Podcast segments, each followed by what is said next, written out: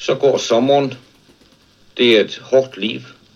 Og jeg må jo sige, for at I kan forstå, hvad der senere sker, at vi bliver under hele rejsen fysisk meget stærkt overanstrengt.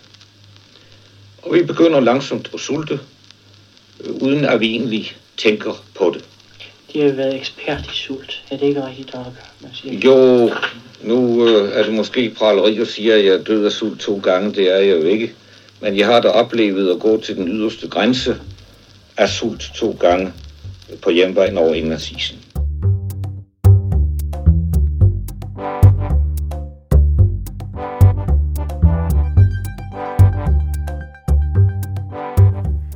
At vi har taget Lauke Kok med i sæsonen om de oversete danske opdagelsesrejsende og eventyr, vil sikkert få nogen til at ryste på hovedet, og med rette. For overset har Kok aldrig været, og jeg indrømmer, vi burde have haft ham med tidligere her i den yderste grænse, for det er mig, der har overset ham. Det gør vi bod på i dag. Lauke Kok var en meget effektiv opdagelsesrejsende og ekspeditionsleder. Hvis ikke den, så er absolut en af de mest indflydelsesrige personligheder i dansk grønlandsforskning i 1920'erne og 30'erne og frem. Kok var geolog og kartograf, deltog på anden Thule-ekspedition, som var præget af sult, tragiske dødsfald, og hvor der senere gik rygter om kannibalisme. Senere gennemførte han jubilæumsekspeditionen til Nordgrønland for at afslutte kortlægningen af Grønlands kyst, og også der, og blandt andet med mange ekspeditioner, drog han ud på den stort anlagte treårs ekspedition, som startede i 31 og sluttede i 34. Og man kan med rette påstå, at Kok nok var den største videnskabsmand blandt de mange danske grønlandsfarere. Dagens fokus bliver på anden Thule-ekspedition, og faktisk den eneste ekspedition, hvor Lauke ikke selv var ekspeditionsleder. Du lytter til den yderste grænse. Jeg hedder Bjørn Harvig, og i studiet har vi dig, Peter Dors. Velkommen. Tak, tak. Du har en Ph.D. i geologi. Du er tilknyttet GEOS, de nationale geologiske undersøgelser for Danmark og Grønland. Og så har du beskæftiget dig med Lauke Kok gennem størstedelen af din grønlandskarriere og har blandt andet skrevet trebindsværket The Kok Family Papers og er nu aktuel med den her fantastisk smukke, flotte, store bog, som ligger foran os på bordet, Expedition Relics from High Arctic Greenland. Nu startede vi, Peter, med at høre Lauke Kok. Det var dig, der har sendt mig klippet. Vi har fået lov til at låne det fra DR. Det er fra 1947, hvor vi hører Lauke Kok selv fortælle. Og vi bruger også dele af det her interview fra 47 senere i udsendelsen. Han siger, at han er gået til den yderste grænse af sult flere gange. Hvad tænker du, når du hører det her klip? Det minder mig faktisk om min studentår i København i øh, 1963. Fordi det var faktisk det første gang, det eneste gang, jeg har set Lauke Kok, har hørt Lauke Kok. Og det var en indstående øh, øh, foredrag, han holdt i øh, Østervold. Øh, det var hans første gang tilbage til universitet efter den såkaldte Lauge Koch-sagen, Og jeg var en grøn student, og jeg kan huske hans øh, dyb stemme, hvor han stod foran en øh, kort af Grønland og sådan peget på helt kort helt Grønland som hans arbejdsområde. Så det er lidt, uh, lidt en tilbageblik, når jeg hører hans stemme. Kan du huske, hvornår du øh, hørte om Kok første gang? Eller jeg, grund til at spørge, Peter, det er, fordi det kunne være dejligt at få os, for os, der lytter med, nu knyttet jer sammen. Hvordan, hvordan forbinder vi dig og Kok? Jeg håber, den forbindelse er noget at gøre med øh, venskab og vores øh, begge øh, interesse i de GLO's geologiske forhold i Grønland. Øhm, kok var en meget farverig personalitet, så det er nogle, nogle traits på hans personlighed, som jeg er ikke sikker, jeg vil være interesseret at uh, være koblet sammen. Men på det videnskabelige hvor meget gerne koblet sammen med Lauge Kok. Og det startede faktisk, øh, når jeg var Ph.D.-studerende. Jeg har lige sagt i 63, men uh, det er rigtigt. Men i 65 var jeg med GGU, dengang det geologiske undersøgelse, Grønlands geologiske undersøgelse, inviteret op til en ekspedition på det kanadiske uh, geologisk undersøgelse, hvor jeg skulle være geolog på den øh, østlige del af Nærstræder, som er den meget spal, smal øh, øh vandvej, som deler Grønland og Kanada. Og øh, fra, fra 65, 66 og hele 60'erne, 69 og 70, så har jeg beskæftiget mig simpelthen med den område i Nordgrønland, hvor Lagerkok øh, arbejdet i hans første periode i Grønland. Bjørn har lige nævnt Antul Expedition, Bicentenary øh, Expedition osv. Det er også andre ting. Han har også flyet over Periland i øh, 69, 39. Så altså min, min baggrund var simpelthen en praktisk indvinkel til de geologiske forhold i Grønland. Og det var der, jeg simpelthen øh, be, be, bevidst om, hvor meget Laugerkong faktisk nåede. Og vi snakker Ja, fordi Peter, jeg ringede til dig for et par dage siden, hvor vi skulle snakke om, at vi skulle snakke om i dag. Og så spurgte du, hvor lang tid har vi? kan du huske det? Jeg kan huske så, det. Så, så, så jeg, jeg kan huske det tydeligt. så sagde jeg, vi har nok men 50 minutter. Så siger du, nej, nej, nej, vi kunne, snart, vi kunne lave 8 eller 10 eller 12 afsnit om, om, om Lauke Kok. Så det, det gør vi jo ikke. Vi må begrænse os, men han er en mand, som var på utrolig mange ekspeditioner. Grønlands nordkyst, det er verdens nordligst beliggende land. Og de dotter Lavkak, de har jo været deroppe Hvordan føler de det at stå deroppe på den nordligste kyst? Ja, sådan særlig romantik, det vil jeg egentlig ikke sige, der var ved det. Det var i høj grad realistisk betonet. Øh, det ligger jo så langt tilbage i tiden nu, end 30-25 år siden. Og dengang havde man jo hverken flyvemaskiner eller radio, så det måtte foregå på den gammeldags måde. Egentlig fuldstændig som når eskimoerne rejste. Øh, vi måtte i gamle dage og har rejst igennem århundreder. Vi måtte leve som eskimoer og rejse sammen med dem, med hundeslæder, med deres klædedragt, med deres proviant. Og så spurgte jeg dig om, om hans barndom var vigtig, og det sagde du, ja, det synes du faktisk, at vi burde få hans unge år med. Hvorfor er det vigtigt? Um, det er fordi hans barndom øh, er faktisk øh, øh, koblet sammen med Grønlands forskning.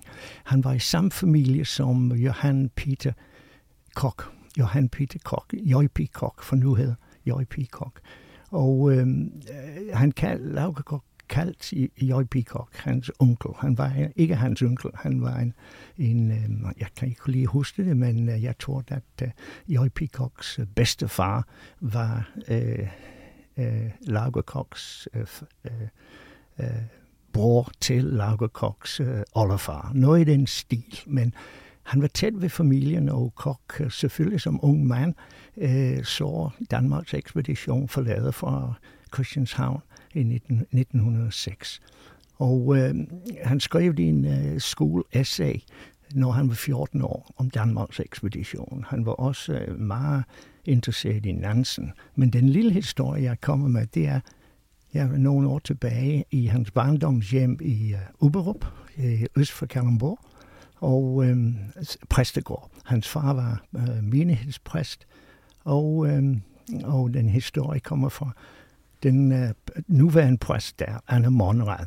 Men det korte lange er, at øhm, hun spørgte rundt i byen, om nogen øh, uh, kendte nogen til Lauke Kok, hus Lauke Kok, hun fik færdig i en, uh, en uh, jeg tror det var 90 år, Eivind Jørgensen, hvis jeg husker rigtigt. Og han fortalte en kort, at hans far har været kusk i selve præstegård. Og øh, han passede øh, også et lille stykke landbrug på siden af præstegård. Og det korte gang, han kunne huske, hans far kunne huske Lauge Kok. Og historien er den, at Lauge Kok var meget opsat at, forbre- at forbedre sig på det barsliv under ekspeditionerne, hvor man jo ikke kunne være sikker på, at det var for, at forsyninger, man tog med rægt, og man derfor må spise, hvad det var på hånden. Og historien er, at... Uh, var det fordi, han vidste allerede dengang, at han ville ud og være ekspeditionsmand? Han vidste, han vidste som ung mand, at han skulle ud? Hans mål var at, at følge i footsteps af hans onkel, Uh, og det er klart, han uh, læste når ekspeditionen, den Danmarks ekspedition kom tilbage, selvfølgelig med også tragisk tre døds, så var han øh, uh, affektet af det der. Så, men ja, ekspeditionen var en af hans, uh, hans mål, og det kan vi komme tilbage til. Men, men om aftensmad den aften, så øh, rundt ombord om aftenen, så pludselig siger kok øh, uh, Lauke til familien, at han er ikke særlig sulten. Og så hans mor siger, hvorfor, hvorfor, er du ikke, øh, hvorfor er du ikke sulten? Du plejer at uh, nappe en stor portion mad og så videre. Og Lago forklarede, at uh, på vejen hjem fra skole, at han fundet en død fugl, og uh, han synes, han kunne lige så godt starte med at uh, spise nogle råt kød, og så derfor han spiste den her fugl på vej til, uh, tilbage til hjem. Hans mor Elizabeth på det tidspunkt, en ældre dame, bliver simpelthen chokeret. Men det er historien, som fortalt uh, til mig, og, um, og jeg tror fuldstændig ud på det. Det er fuldstændig han, rigtigt. Han, så han skulle gøre sig klar til ekspeditionen. Absolut. Det, det kan man sætte så meget, man vil. Man kan tænke lidt mere om, hvad, hvad det betyder, men det er klart, han, uh, han vil prøve sig ud, og det passer godt med den, du, den, du lige spist, hvor de spiste hund. Hun var, hun var uh, jeg ved ikke, hvor mange hund han har spist, men jeg, jeg talte ja, men op det er jo, fordi du sidder og refererer til et citat, også fra det samme interview, hvor han snakker om, at de spiser hunde det er på klart. ekspeditionerne. I den, det kommer vi tilbage til, Peter. Det er fint. Øhm, Peter, jeg kunne godt tænke mig at læse et citat op for dig. Du kender det. Det er fra, øhm, det er fra en tale, Lauke Kok holder. Kan du huske, hvornår det er? Det er 1900, hvis jeg husker rigtigt, to, uh, 24. Ja, 24 eller 25. 24 eller 25, ja. Det er en tale om dødsfrygten. Ja, jeg husker øh, det tydeligt. Som øh, du faktisk har fundet frem til et, en, en bog, som Eventyrenes Klub lavede for et par år siden, der hedder Magiske Grønland. Død og drama på indlandsisen. Og øhm, i bogen, der er den her tale med fra Lauke Kok fra ja, 24 eller 25, hvor han, øh, og det synes jeg var så spændende, at jeg læste det her øh, forleden, hvor han fortæller om, hvordan det er i de unge år ikke at være mærket af dødsfrygt, noget han jo så helt klart senere på sine lange ekspeditioner kom til at mærke. Jeg læser op. Ja, fint. Dødsfrygten er en mærkelig følelse, der ytrer sig på forskellige måder livet igennem. Vi kender alle fra vores drengeår, hvor lille en rolle dødsfrygten egentlig spillede. Dumdristighed er jo karakteristisk for de helt unge år. Tankeløs sætter man livet i våge. Det er som om, at det slet ingen værdi har, eller rettere, det er som om livets værdi slet ikke er gået op for en. Der ligger i denne følelse for det første en vældig kraftudfoldelse, for det andet en mangel på ansvar. Men hvad er det for livsfare, man udsætter sig for i de år? Det er den øjeblikkelige livsfare. Det er en situation, hvor det kan gå galt eller gå godt, og så handler man hyppigt ubevidst, og underligt nok, når man senere tænker tilbage på det, handler man i den alder, altså i de unge år her, næsten altid rigtigt, og så er det overstået. Under tiden tænker man aldeles ikke på, at der har været fare. Sjældent eller aldrig reflekterer man i hvert fald dybere over det farlige øjeblik. Ja, Den har det... han jo taget med sig på sine første ekspeditioner. Ja, det gjorde han. Det er helt klart. Jeg husker det nu. Det er en uh, manuskript, som er i Koch Family Papers. Det er mange manuskripter upubliceret, som uh, skal eventuelt i arkiven. Og når vi så nu taler om Lauke Koks unge år, så er han jo kun 23 år, da han kommer med på anden Thule-ekspedition, som starter i 1916. Ja. Den synes jeg, vi skal starte med den ekspedition, Peter, hvis du er med på det. Det er lige som øh, du vil, Bjørn.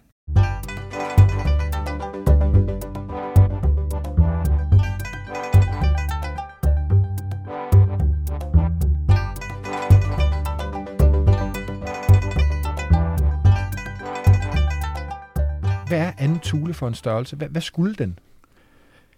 Um, anden Thule-ekspedition var um, baseret på uh, Knud Rasmussens Thule station øh, Knud Rasmussen øh, øh, og Peter Freuchen startede Thule station i, 1910. Øh, øh det er mange grunde til det, og så videre, men en af grunden var øh, øh, en støtte til det lokale uh, Inuit-befolkning, men også en anden var, at det skulle, øh, uh, Thule station skulle være en, en base for en kortlægning af Nordgrønland. Men hvis du kigger under den, det er altid undertones med mange af de ekspeditioner. Øh, på det tidspunkt, øh, Danmark har ikke øh, komplet suverænitet over Grønland. Det kommer senere. til Knud Rasmussen vil undersøge, han vil undersøge Nordgrønland og kortlægge det både topografisk og geologisk. Så øh, Kok på det tidspunkt var, en, kan man godt sige, det rigtige sted øh, på det rigtige tidspunkt. Men han var, øh, hans første expedition, som jeg tror, jeg har sagt, var 1913 i Vestgrønland. Så øh, Øh, han blev inviteret af Knud Rasmussen til deltager i det her ekspedition, hvor i første omgang skulle have været geolog, øh, men øh, omstændigheder, det, det gik ikke. det hvor meget vi skal diskutere det. Men omstændigheder om anden ekspedition var sådan, at øh, han kom til... Øh, til, til dæk både geologi og kartografi. Og igen, øh, det, det var fint for Kok, fordi han har hans onkel, J.P. Kok, og øh, uh, J.P. Kok trådte til han, hans, geologi, hans geologi, men han, J.P. Kok hjem, øh, hjem, Lauke med hans øh, kartografiske uddannelse. Så sådan var det. Og hvem var mere med? Det skulle have været en ekspedition, hvor Peter Freuchen, som var på det tidspunkt manager eller inspektør af selve Thule station, han har været med Knud Rasmussen på første Thule-ekspedition, som gik fra Thule distrikt tværs over indlandsis til øh, Norges Grønland. Men det er en helt anden historie. Men det korte det længere, Knud Rasmussen agte at fortsætte med det samme måde med hundeslag over indlandsisen i samme måde, som han har gjort på det første Thule-ekspedition. Og Peter Freuchen skulle være igen kartograf. Det startede i, i, i 1916 og sejlede fra København, Kok og, øh, og Knud Rasmussen. Og, men det, ekspeditionen udviklede sig en mærkelig måde. Um, det hele skulle være en et sommers øh, projekt. Det vil sige, at de skulle sejle fra København op til Vestgrønland, og øh, en tur fra Vestgrønland, øh, fra en af byerne, i Vestgrønland op til Thule. Det er, vi snakker om en journey af øh, 2.000 km, noget i den stil. Hvordan skal de komme derop, og så videre. Og så skulle de op til Thule, og så skulle de tværs over indlandsisen og komme over til Periland. Og øhm, når du kigger på selve ruten og ideen om at, at lave det et sæson, det vil simpelthen ikke lade sig gøre. Knud Rasmussen også inkluderet på en sent tidspunkt en anden kartografisk opgave ind i program, og det var, med, det var en kortlægning på vejen fra, øh, hvor de havnede i Vestgrønland, op til Tule. Og det simpelthen, øh, uh, Kok skulle lave det, og de, begge, de, de deltog alle sammen selvfølgelig, men uh, det forsinkede helt projekt. Så den tur, de skulle have taget over indlandsisen i 1916, det blev ikke til noget. Og um, øh, og så øh, det er ligesom de regrouped, og øh, du spørger mig, hvem var med? Jeg har lige fortalt, at Peter Freuchen skulle have været med, men Knud Rasmussen udvidede ekspedition, den nordlige ekspedition, som skulle op over indlandsisen og til øh, Periland. Han udvidede det med, i stedet for en gruppe fem mand, øh, hvor Kok skulle være kartograf, så udvidede han til syv mand. Og øh, en øh, too late comers, kan man sige, var Torald Wolf, øh, en svensk botaniker, som har arbejdet i Vestgrønland og kom op til Thule, og øh, Henrik Olsen. Og Henrik Olsen var øhm, øh, en, en vestgrønlander, som havde deltaget i Danmarks ekspedition. Og det var de to, mærkeligt nok, de to latecomers, det det her gruppering, som, øh, som Bjørn, du har lige forklaret, at mistet liv. Jeg kan ikke huske, hvis du sagde, men du sagde i hvert fald, at det var død på, på ekspeditioner. Så det var, det var syv mand. Ja, jeg, jeg nævnte, at der kommer til du, at være død på, på det er rigtigt. men nu tager du lidt forskud på, hvad ja. der kommer til at ske, men det gør ikke noget, Peter, fordi det, det, fordi det er jo en ekspedition, der, der bliver livsforandrende betydning for Kok, men også har, har menneskelige øh, store tab. Vi ja. kan vel sige katastrofe. Men det vender vi tilbage til. Det kan vi. Det, det, det er rigtigt. Men det er klart, de, øh, de tre europæer, det var øh, Kok som øh, kartograf og geolog, Knud Rasmussen selv som leder, og øh, Told Wolf som botaniker, og fire øh, grønlander. En Vestgrønlander, Henrik Olsen, og tre inuitte for selve for Thule distrikt. Men det, jeg synes, det interessante ting er den måde, at Knud Rasmussen øh, øh, inviteret Lauke Kok til øh, den her ekspedition. Fortæl så, hvordan det er at sulte i Grønland. For det er jo ligefrem et led i deres ekspeditioner deroppe. Man kommer til at sulte, det er ikke sådan? Man, man kommer til at sulte, man er klar over, at øh, det er den store risiko. Og jeg må jo sige, det er spændende sommeren igennem at udføre sit arbejde og forsøge på et forsøg, der aldrig lykkes, at skaffe den nødvendige proviant til hjemrejsen over indlandsisen. Det drejer sig om flere hundrede kilometer, og indlandsisen er jo en snemark uden antydning af liv, og vi skal altså sommeren igennem skaffe proviant til denne indlandsisrejse. Du sagde, du ville tage en overraskelse med til mig, og der ligger et eller andet her på bordet. Ja, det, jeg ved ikke, hvis det er en overraskelse. Jeg har flere overraskelser. men det er derfor, det er svært, når programmet er kun 50 minutter, Bjørn. Men jeg vil gøre min bedste. Det er jeg har så taget, godt, Peter. Jeg har taget uh, den her uh, original brev fra Knud Rasmussen til. Uh, og det på det tidspunkt, hvor Knud Rasmussen i Malmøgade i Østerbro. Uh, det står her. Det er ingen dato på det faktisk. Det er kun en telefonnummer, men jeg ved, hvornår det er fra. Kære støt mig kok. Jeg vil meget gerne øh, have en samtale med dem, og vi er derfor være øh, meget taknemmelige, om du vil ringe mig op til mig. Uh, Koks, øh, øh Rasmussens uh, ting. Jeg kan ikke lige læse det næste. Jeg vil vente hele telefon, hele, ved telefon hele eftermiddagen, men uh, vi er meget glade, at du vil få forbindelse med mig, hørtes som muligt. Deres hengivende Knud Rasmussen.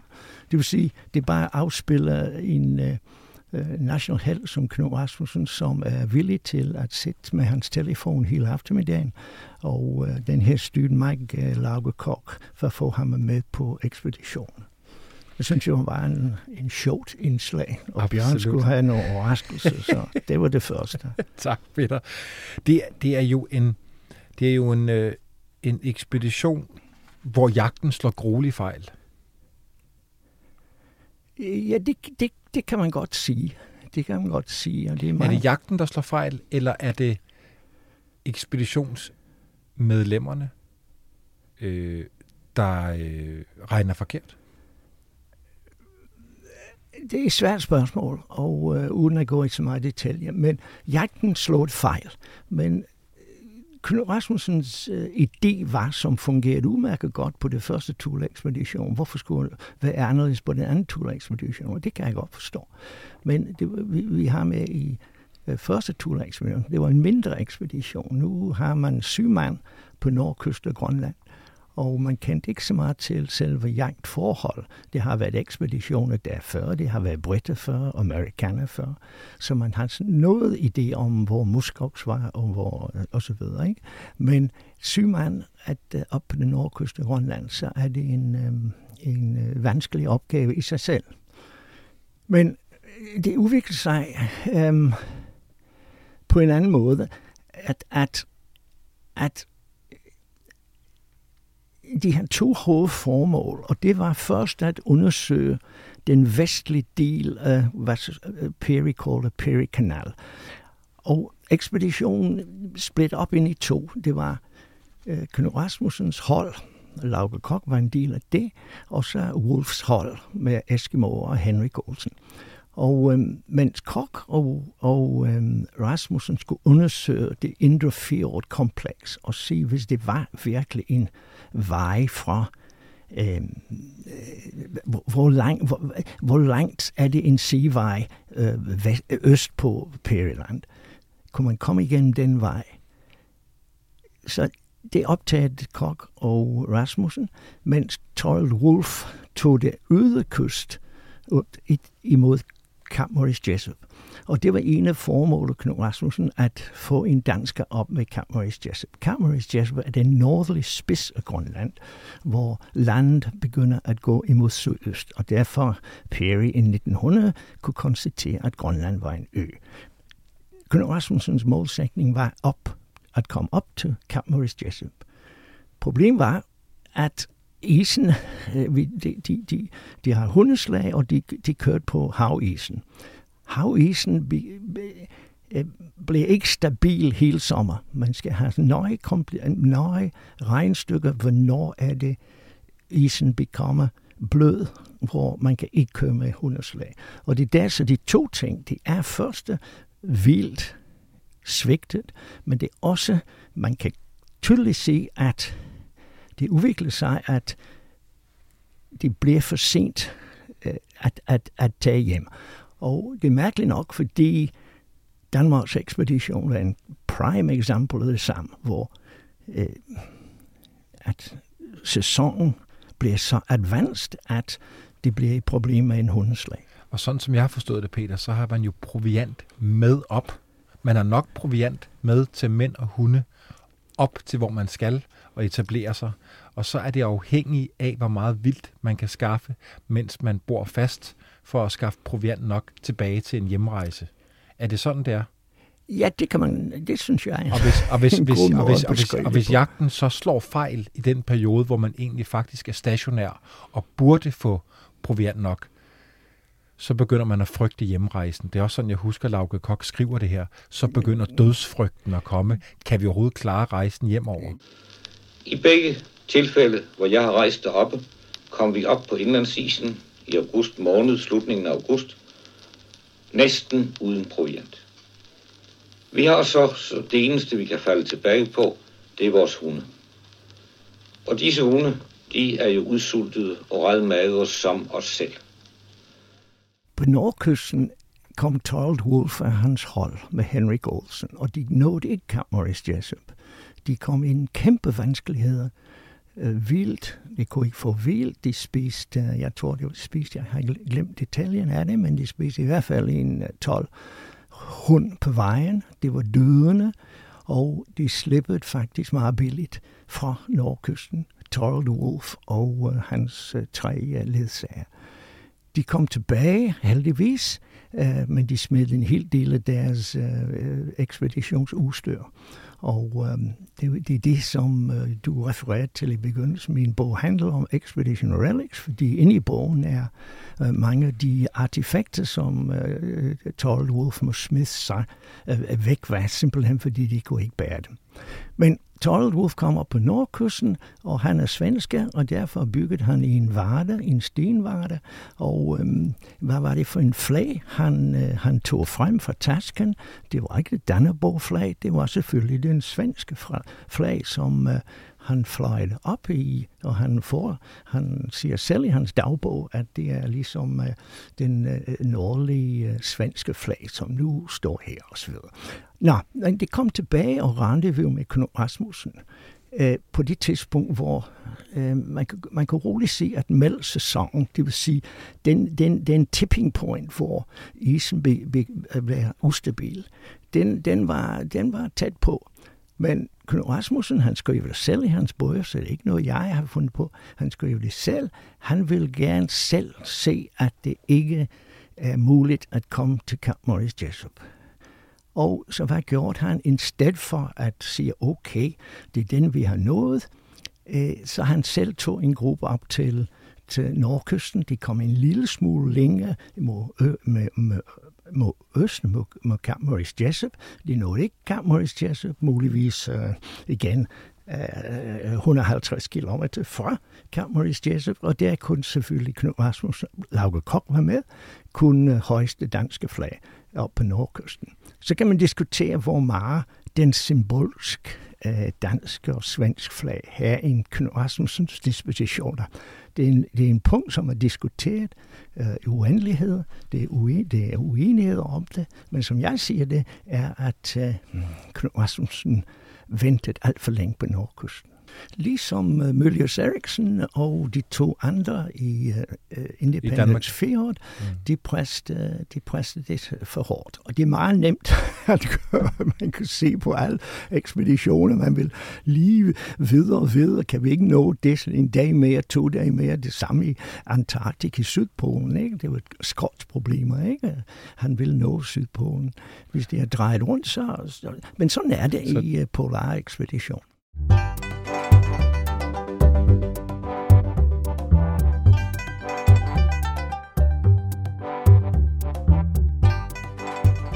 Peter, de rejser tilbage i samlet flok, eller hvordan? De kommer tilbage til en, øh, en øh, punkt, som hedder Dragon Point.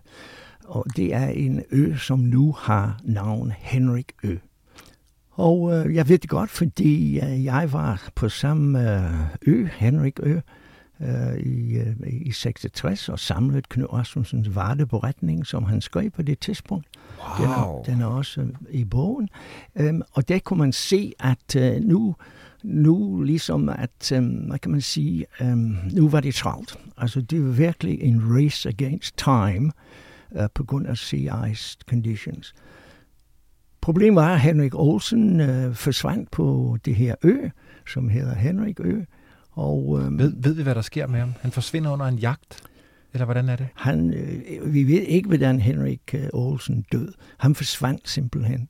Men øh, vi ved lidt om... Lidt om øh, anyway, vi kiggede. Det brugte to eller tre dage igen. Detaljen har, har jeg, jeg har glemt detaljen af det. Men det, det brugte nogle tid til leder efter Henrik.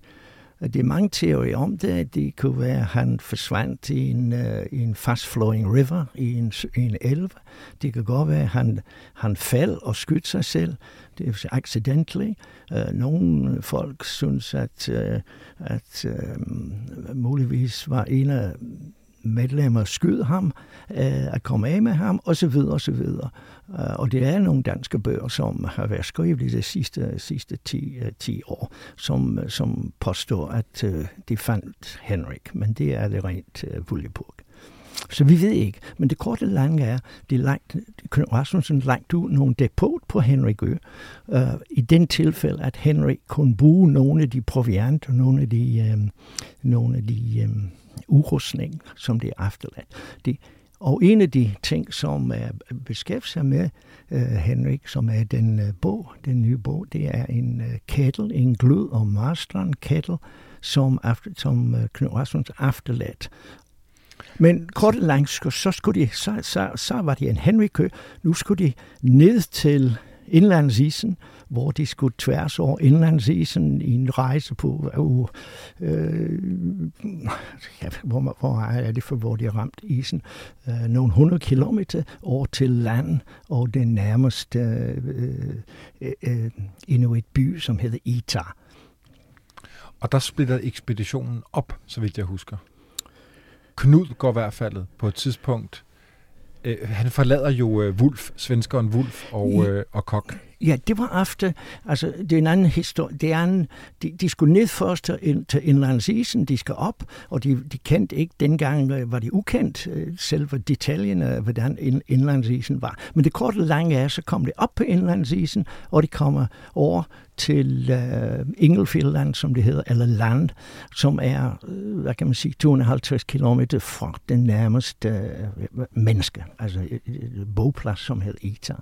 Og når de kom ned fra isen, på det tidspunkt var uh, Told Wolf meget medtaget.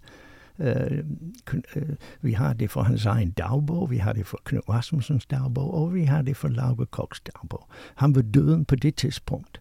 Og, um, af, af sult? er simpelthen sult, og han, han det, det, det sidste hund, det har en slag og, to, og to hunde, og øh, de spiste sli, det sidste, Knud Rasmussen bestemte, at det sidste to hunde skulle, skulle spises nu, fordi når de kom ned på landet, så var det mulighed, at de kunne jage, altså jage en regnstyr, håbe for regnstyrene, så snart de kom ned på, på selve landet. Så de, de har ingen, ingen, ingen proviant, lidt kaffe, lidt andre ting, men de regner med at få regnstyr, så snart de kom ned på Engelfjelland, eller har. Har og regnstyr var de to ting, de håbede på, og også selvfølgelig fugle. Man spiser alt, når man, øh, når man kommer til den situation. Og så det, der sker, det er, at der ikke er nogen dyr. Eller meget mindre, ingen, ren, med. ingen rensdyr. De så spor efter rensdyr, hvis jeg husker rigtigt. De spiste hare, så Wolf, hvis han skulle leve, skulle spise uh, har. Og man kan også spise læder. Uh, selve de gamle hunde uh, harnesses. Ikke? Så, men Wolf til sidst kunne, kunne ikke uh, spise har, og uh, det var ligesom, uh, han opgav, simpelthen opgav. Men du er ret, at de splittede op. Knud Rasmussen, som på det tidspunkt var det stærkeste, fysiske stærkeste af dem, med en, en Eskimo, som hedder Ayako, og de tog en øh, forced march fra, hvor de var, øh, kanten af indlandsis, til Itar. Og det nåede at komme der i en meget, meget fint øh, record time. Og, men resten var, det var Kok og Wolf og to Eskimoer, eller Inuitter, som skulle øh, med meget langsomt bevæge sig imod Itar. I begge tilfælde, hvor jeg har rejst deroppe, kom vi op på indlandsisen i august måned, slutningen af august, næsten uden proviant. Vi har så, så det eneste, vi kan falde tilbage på, det er vores hunde. Og disse hunde, de er jo udsultede og redmagre som os selv. Hvor mange hunde har de spist i deres liv? har de regnet det ud? Ja, hvor mange jeg har spist i mit liv, det ved jeg ikke for øh, øh, friskkogt hundevalp. Det er mange steder en stor delikatesse, som jeg i hvert fald godt kan lide. Peter, sådan som jeg husker historien, så, så er Wolf beslutter jo ligesom, at nu skal jeg dø, jeg kan ikke mere. Han, han, han opgiver og, og, og lav, la, er det Lauke, der sidder og skriver hans testamente, eller i hvert fald en form for, for hilsen hjem til hans pårørende? Ja, han selv, han selv skrev nogle breve hjem til hans søster og morfar. Men han, til sidst blev han så umattet og så videre, at han kan ikke skrive mere, og øh, Kok øh, skrev noget øh, ned, blandt andet brev til Knud Rasmussen og så videre. Så ja, det er rigtigt. Koch også tilbudt ham hans egen uh, Bible på det tidspunkt, men det ville han ikke have en af, men en masse quotations her, vi har ikke tid til at gå ind i det, men uh, hvor uh, Wolf uh, kom med nogle udtalelser om, han, han vil ikke leve med. Hvornår er det, Lauke kommer jo, altså sådan som jeg husker det, så, så sender Knud jo en, nogle folk ud for at lede efter dem osv., men Lauke kommer jo, kommer jo tilbage til ETA. Lauke og de to Eskimoer øh, øh, kører videre. Du ser, efter de har sagt farvel til Wolf, som, øh, og øh, kom ned, eventuelt ned til Itar.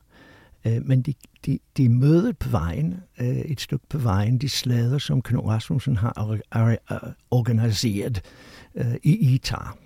Og det var faktisk øh, fem slader Um, men igen en lang historie, men det korte lange er, at, uh, at uh, det var de slæder, som faktisk, uh, uh, uh, hvis, ikke, hvis ikke de slæder har mødt dem, så ville både Kok og de to Eskimoer dø. Og hvornår er det så nogle af de her historier om kannibalisme begynder at, at, at blomstre? Det er, det er det er på vejen de næste år. Nu er vi i, i 17. Det er det næste år. De skal, over, de skal over, overvinter i Tule. Det var det næste år i 18 i begyndelse i vinter, når de skulle forlade Tule øh, station ned sydpå, fordi Knud Rasmussen og øh, Kok skulle hjem på en skib med en skib i sommer.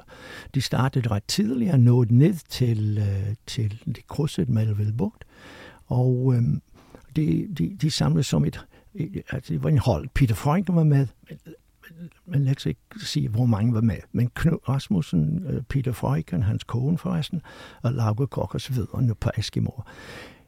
De, de kørte derned, og, øhm, og når de kom ned til Vestgrønland, altså Central Vestgrønland, Disco Bugt, så skulle Knud Rasmussen og Peter Frøken ud til en øh, bogplads, Rittenbank, hvor, hvor selvfølgelig øh, Knud Rasmussen har den øh, sørgelige øh, meddelelse til Henrik Olsens øh, øh, pårørende, at han er død.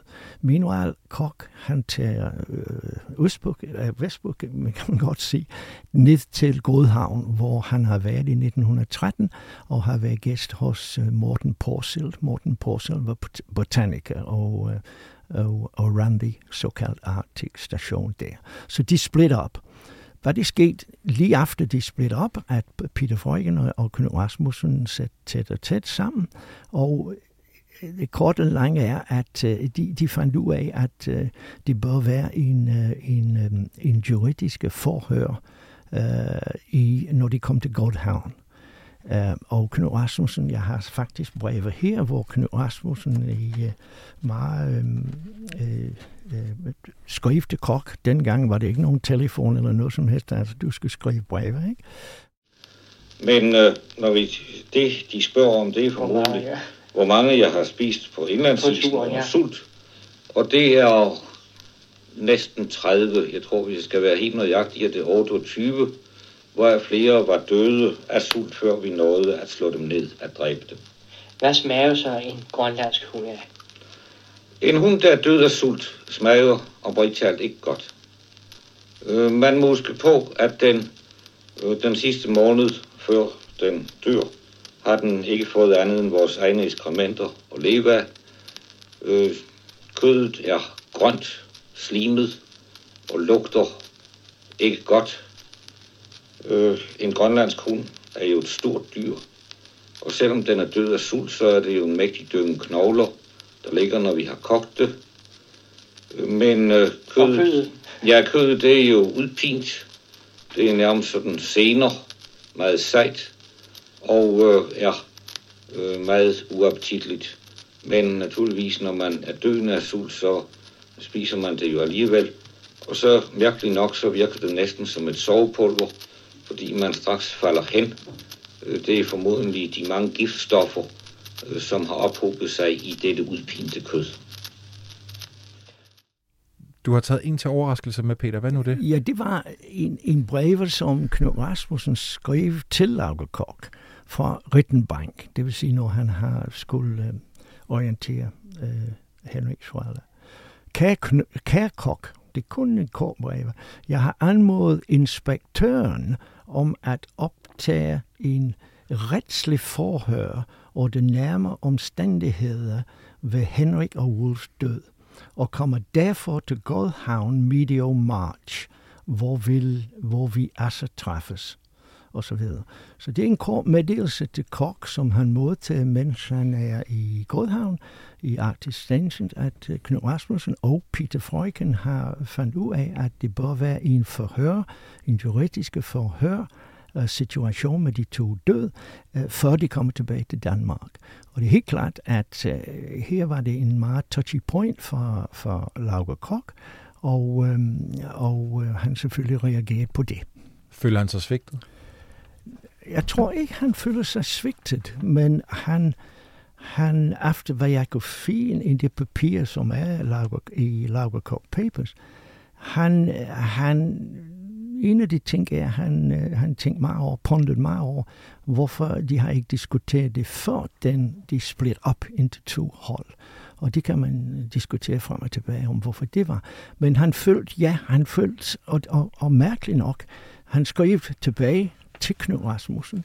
Altså det fra Godhavn, mens han satte i Godhavn. Han skrev til Knud Rasmussen en lang brev, hvor han forklarede, øh, hvorfor han vil, han nægtet at, øh, at øh, gå i forhør i Grønland. Han nægtede ikke at gå i forhør, men han argumenterede på, at det ville være bedst at gøre det i Danmark, hvor det var kvalificerede personer, og han gjorde det simpelthen, fordi Øh, jeg har hans, øh, den brev, som han skrev, skrev til Knud Rasmussen, har forsvundet. Men øh, noget, jeg spurgte om øh, før det, Peter, det var, at du var de her rygter om kannibalisme. Hvor var de kommet fra? Det kom fra på vejen. Ja, jeg har glemt dine spørgsmål, Bjørn. Øh, det kom fra, han først hørte dem i en lille by, som hedder Tasiusak. Det er nord for Upernavik. Men lad os se, den, den, den længste by mod nord i Vestgrønland. Og han hørte rygte går meget hurtigt, fordi Eskimoerne snakker sammen, og du ved sådan hvad. Men, men han kom til Tasiusak, og der hørte han det lokalt øh, folk snakke om den ekspedition, som Knud Rasmussen har haft op nordpå, og at øh, to mand er døde, og det har været snak om øh, cannibalism. Fordi det, det har været så meget sult undervejs? Så meget sult undervejs, altså selvfølgelig var det det. Og øh, i, i, øh, så han hørte om det her rygter cannibalism, og derfor synes han, at, øh, øh, at begynde at have haft en forhør, hvor hvor øh, hvem skal være på den forhør, hvem skal køre det, osv. så så. Det vil resultere i mere sniksnak, og han, han nægtede øh, til at gøre det. Han skriver det her om, om cannibalism i en breve, som er i The Cock Family Papers. Det er en ukast til en breve, han skrev til Kun Rasmussen. Og når så den sidste hund er spist, hvad så? Ja, der er forskellige stadier af sult. De første stadier, dem mærker man ikke noget til. Øh, man øh, opdager pludselig en dag, jo naturligvis, at man er blevet ret mager, og også at man er træt. Men øh, man har en uimodståelig trang til at tale om mad. Og når man først er blevet klar over det, så en dag bliver det forbudt at tale om mad, for til sidst hengiver man sig til rene madfantasier. Men så kommer det, der er meget værre, det er, at hver nat vågner man op efter at have drømt om de mest veldækkede borer og de allerlækreste retter, og så vågner man op til den bedre virkelighed, og den drøm kan gentage sig afskillige gange i løbet af en nat.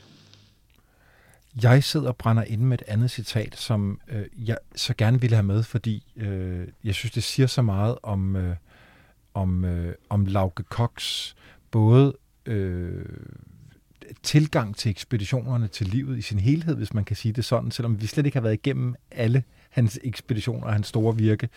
Øh, men, men også fordi mange, at i hvert fald den her ekspedition, vi har brugt mest tid på i dag, Peter, jo, er meget, meget, meget hård, og derfor kan citatet være lidt, lidt mærkeligt, fordi øh, han faktisk på trods af alle strabasserne også ser så meget, øh, så meget smukt i, i, i det barske. Han, øh, jeg griber lige fat i det her citat igen, som øh, var med i Magiske Grønland, og den her tale, han holdt, hvor han også skriver om, om dødsfrygten. Og der skriver han, og jeg tænker på dagene ved depotet, disse dage, hvor vi atter var givet tilbage til livet, hvor en storm pludselig rykkede os fra den hårdeste og mest håbløse kamp for livet tilbage igen til mad og hvile.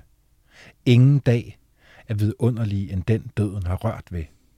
Selvom livet deroppe kan være hårdt og forfærdeligt, er det, som om solen skinner stærkere deroppe, når den skinner. Livets værdi afhænger jo til syvende og sidst ikke af, hvor længe det varer, men hvordan det leves og hvordan det afsluttes. Ja, det er en, en excellent uh, citation. Uh. Fordi jeg synes, at vi her afslutningsvis også skal fortælle lidt. Vi kommer jo ikke igennem alle ekspeditionerne, Peter, men en, som jo er meget vigtig for ham, og som også gør ham til, jeg ved, noget du synes, der er meget vigtigt at få med, den pioner, han er. Øhm, og, og, og vi kunne jo også have talt om, han, at Hammer og, og Knud Rasmussen jo bliver indkaldt til den internationale domstol i Haag for disputsen mellem Norge og hvem der skal kontrollere øh, Østgrønland og så videre. Men jeg synes, vi skal, vi skal i hvert fald have nævnt treårs ekspeditionen, hvor jeg kan forstå, at der er et nybrud i videnskaben, fordi de bruger flyvemaskiner på ekspeditionen. Ja. Kok på det tidspunkt har startet ekspeditionen i Østgrønland i 26 det korte eller lange er, at komme der, var, at, at Norge, Norge har øh, på det tidspunkt har ikke øh, godkendt øh, Danmarks suverænitet over Grønland. Det var i 31. Samtidig som treårs ekspedition var, øh, og det var en stor ekspedition med to øh, isdamper, øh, og, og, to, og Heikel flymaskine for, for det danske luftvåben.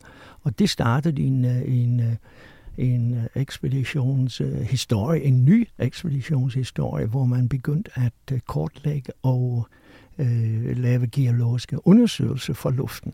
I dag er det øh, i øh, everyday life, at man laver geologi for luften. Men dengang var det noget nyt. Heinkel-maskinen var en, en mindre maskine, en motors maskine med åben cockpit, så du kunne for, forstå det, Øh, hvordan man laver kortlægning i en åben cockpit. Men øh, men i dag i helikopter og fixed-wing aircraft er det meget, meget mere luxurious. Men de, de, de fløj mange, mange tusind kilometer i det her flymaskine, og øhm, det hele, øh, hele opgave var øh, koblet sammen med at lave kort, både gearlåskort, kort og men også topografisk kort. Geodatisk Institut på det tidspunkt var en, uh, involveret i det, og tre års ekspedition var ikke bare geologi og kartografi, den, uh, den var uh, al, al videnskab, zoologi, botanik, glaciologi, arkeologi, hydrologi osv. osv. Så det var en stor stor treårs ekspedition, hvor mange mand? 100 mand. Og, um, Hold da op. Og tre, og de byggede tre af fem, fem stationer, det vil sige to hovedstationer, Ellerø og Eskimo Næs. Ellerø stadigvæk eksisterer. Og tre mindre, øh, og de brugte motorboats, de brugte hundeslæder om vinter. Men var det fantastisk, at en mand som Lauke Kok har været med på den nu sætter jeg situationstegn, old school måde at gøre tingene på, ikke? Med hunde og med slæde, og så er han faktisk med i udviklingen op og sidde op i den flyvemaskine og, og tegne det hele op, som han jo har slidt og slæbt for at komme igennem. Ja, ja men det var det hans, hans switch, han startede i Østgrønland med hundeslaget i 26-27, ja. ikke? men så udviklede sig til, øh, til flymaskinen. Peter, nu nævnte du Ella Ø. Ja. De får jo uventet besøg på Ella Ø af et meget berømt amerikansk ægtepar. Ja, som var i gang med at fly over Atlanten. Ikke? Charles og Anna Lindbergh. Ja. ja. Som lige pludselig lander på Ellerø. ja, jamen det, det, det må have været uh, spændende, det må man sige. Helt men det, husk, det var tid med radio, ikke? Altså nu har det, nu har det radio og radioforbindelser, ikke? Jo, jo. I Nordgrønland, det første flymaskine var 1925, ikke? Hvor, hvor radio begyndte at komme ind, ikke? Når den sidste hund er spist, så er vi som regel kommet over indlandsisen, ned på land og skal leve af jagt, og den jagt er der ikke meget af. Og så er man nået til det næste stadium. Øh, det er øh, det stadium, hvor man egentlig talt kun føler en stor træthed. Man har egentlig kun lyst til at lægge sig ned og hvile og øh, det er meget svært at gå. Øh, jeg har senere ved kortlægningsarbejde regnet ud, øh, at øh, vi, selvom vi gik for livet, og selvom det, øh, vi gik så længe vi overhovedet kunne, 14-16 timer i døgnet, øh, så var det kun 4-6 kilometer, vi kunne tilbagelægge på sådan en dag. Peter, vi to vi kunne sidde her i øh, en uge og snakke om Lauke Kok. Jeg vil sige tak for i dag. Ja, Tusind det... tak for, at du kom på besøg her på museet. Og så synes jeg, at vi skal give øh, Lauke Kok det sidste ord med det fine øh, interview for 47, som vi også startede med, hvor han fortæller om strabasserne og sulten derude. Og så de aller sidste stadier, øh, hvor man altså går og egentlig ingenting får. Øh, det er øh, der går man udelukkende på viljen. Det er meget lettere og meget fristende for øvrigt at øh, lægge sig ned og opgive det hele og dø. Og når man alligevel når frem, øh, så skyldes det øh, håbet om, at livet har noget i behold til en, og at man så vil overvinde de besværligheder for at vende tilbage til livet. Men jeg indrømmer, at mange gange så er det lettest at give op. Det er de sidste stadier. Man føler ingen sult. Man har ingen smertefornemmelse af nogen art. Kun en eneste stor træthed. Ønsket om at lægge sig ned og håbet om, at det hele er forbi.